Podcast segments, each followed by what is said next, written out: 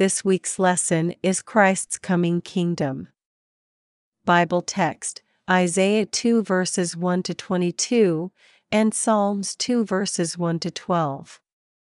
Memory verse Many people shall go and say, Come ye, and let us go up to the mountain of the Lord, to the house of the God of Jacob, and he will teach us of his ways, and we will walk in his paths, for out of Zion shall go forth the law, and the word of the Lord from Jerusalem. Isaiah 2 verse 3. Notes In the beginning of time, the triune God looked over his creation, and, behold, it was very good provision had been amply made for the prosperity and happiness of all creation. The rhythm and reason of all things is harmony with God and praise to Him.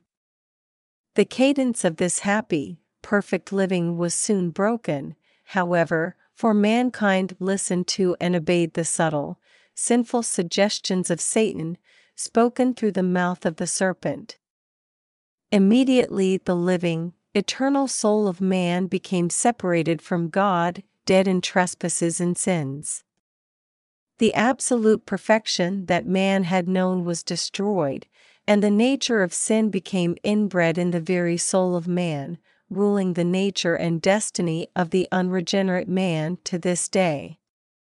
Satan attempted to usurp God's power and creation, and seemingly almost succeeded, but God retains his might and authority, and one day he will release the earth from the cruel bondage imposed upon it by the curse of sin.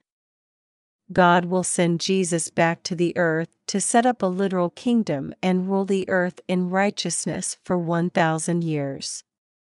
Last Days It shall come to pass in the last days, was Isaiah's introduction to his prophecy of the coming kingdom of Christ. At the time when sin has run its course and Satan seems ready to deliver his final destructive blow to men and to the world, Jesus will appear on the scene and wrest the world from the power and influence of Satan.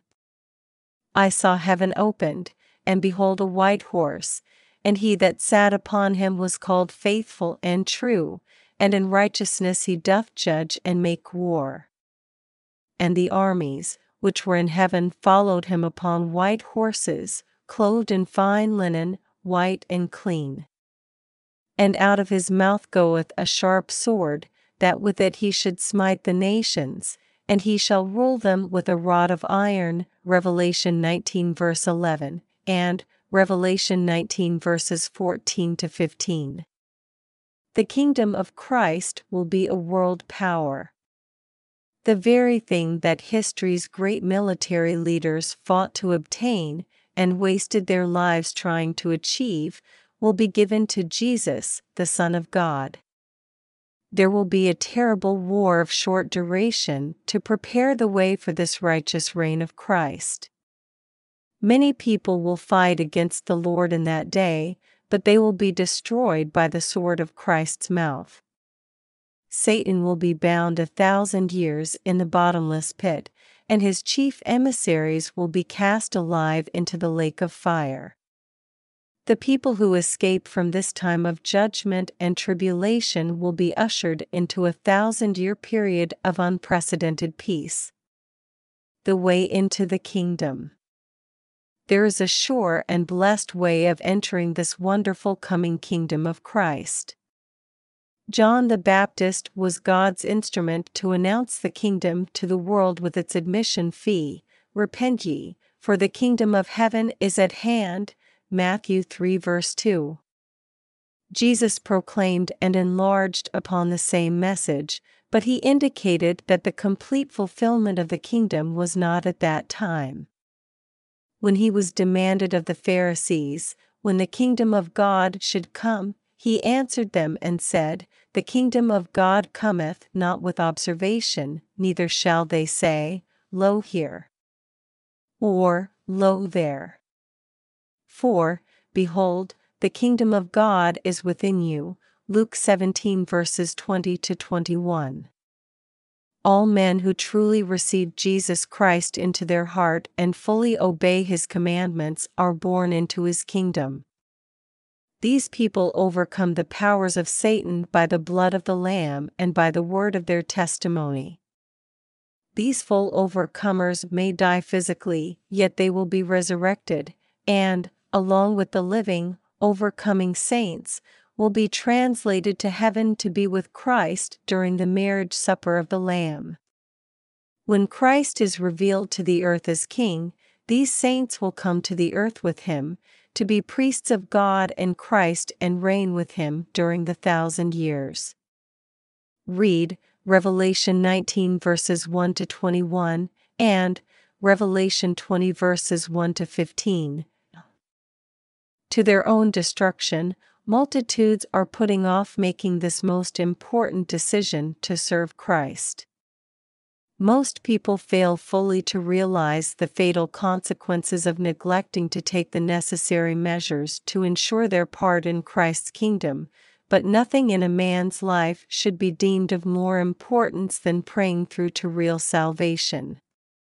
The Lord has given time and opportunity to the children of men to prepare their hearts for eternity. The Holy Ghost saith, Today, if you will hear his voice, harden not your hearts, as in the provocation, Hebrews 3 verses 7 to 8. All people who have refused or failed to trust and obey Christ in this life will have to face the second death. Some unrepentant sinners will have the privilege to live during the millennial reign, but then they must face God at the great white throne judgment. From there they will be cast into the lake of fire, this is the second death, Revelation 20, verse 14. The Exalted Kingdom. Throughout the history of Christendom, the kingdom of Christ has never been unanimously received by the world. However, the time is coming when all living men will acknowledge Jesus Christ as Lord. Christ's disciples have labored through the years to bring men into the kingdom of Christ, but all the exertion, however extensive and faithful, will not bring about the final, complete fulfillment of Christ's kingdom upon earth. That will require the coming of the King himself out of heaven. The earth's inhabitants will no longer hate Jesus and say of him, We will not have this man to reign over us. Luke 19, verse 14. But all nations shall flow unto the Lord's house in Zion. And many people shall go and say, Come ye, and let us go up to the mountain of the Lord, to the house of the God of Jacob, and he will teach us of his ways, and we will walk in his paths. Isaiah 2 verse 3. The Lord alone shall be exalted in that day. The lofty looks of man will have been humbled, and the haughtiness of men will have been bowed down. The idols he shall utterly abolish. All men do not worship a golden or silver idol today, but anything that is set up in preference to God, or anything that is given more love and more devotion than is given to God, that thing is an idol and will be utterly abhorred in the day of the Lord of hosts. Time of Peace Before the influence of Satan and sin entered the Garden of Eden, the scene was one of peace and tranquility. The people, the animals, the birds all lived together in unity without a trace of fear or suspicion of one another. The Lord had appointed the green herbs of the field to be the meat of the beasts and fowls, and apparently the curse of sin brought about the practice of carnivorous animals consuming other animals for food. When Christ comes forth from heaven upon the white horse and conquers Satan and all the forces of evil, the dispositions and appetites of the beasts and fowls will revert to the status enjoyed in the Garden of Eden. The wolf also shall dwell with the lamb, and the leopard shall lie down with the kid, and the calf and the young lion and the fatling together, and a little child shall lead them and the cow and the bear shall feed, their young ones shall lie down together, and the lion shall eat straw like the ox. and the sucking child shall play on the hole of the asp, and the weaned child shall put his hand on the cockatrice den. They shall not hurt nor destroy in all my holy mountain, for the earth shall be full of the knowledge of the Lord, as the waters cover the sea. Isaiah 11 verses 6 to 9. The Lord shall judge among the nations, and shall rebuke many people. With such a triumphant king as Christ at the head of the government to worship and serve, and with Satan bound in the bottomless pit, and false accusations, envy, and pride lying dormant even in sinners, men will find it possible to live at peace with one another. The implements of war, the swords and the spears, will be reformed into plowshares and pruning hooks. Nation shall not lift up sword against nation, neither shall they learn way any more. The nations have gone to great length to obtain peace in the world, yet it seems the harder they try to attain peace, the more elusive is that scarce state. In the day of the Lord of hosts, however, peace will be in evidence on every hand, in the home and on the streets, in the country and in the cities the divorce courts will no longer be in operation because family life will be once more as God intended that it should be. The Jews.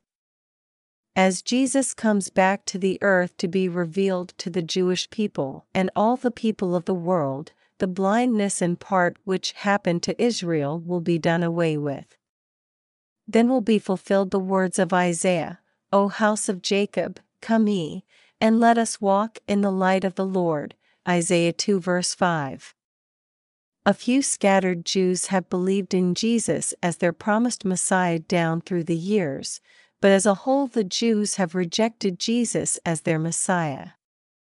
Dire trouble has followed that nation, especially since that day when their rulers demanded Jesus' crucifixion and death, declaring, His blood be on us, and on our children. Matthew 27 verse 25. More disastrous trouble lies ahead until, at last, those Jews who are left will recognize their King on the white horse and receive him as the Savior and Son of God. It shall come to pass, that in all the land, saith the Lord, two parts therein shall be cut off and die, but the third shall be left therein. And I will bring the third part through the fire, and will refine them as silver is refined, and will try them as gold is tried. They shall call on my name, and I will hear them. I will say, It is my people, and they shall say, The Lord is my God. Zechariah 13 verses 8 to 9.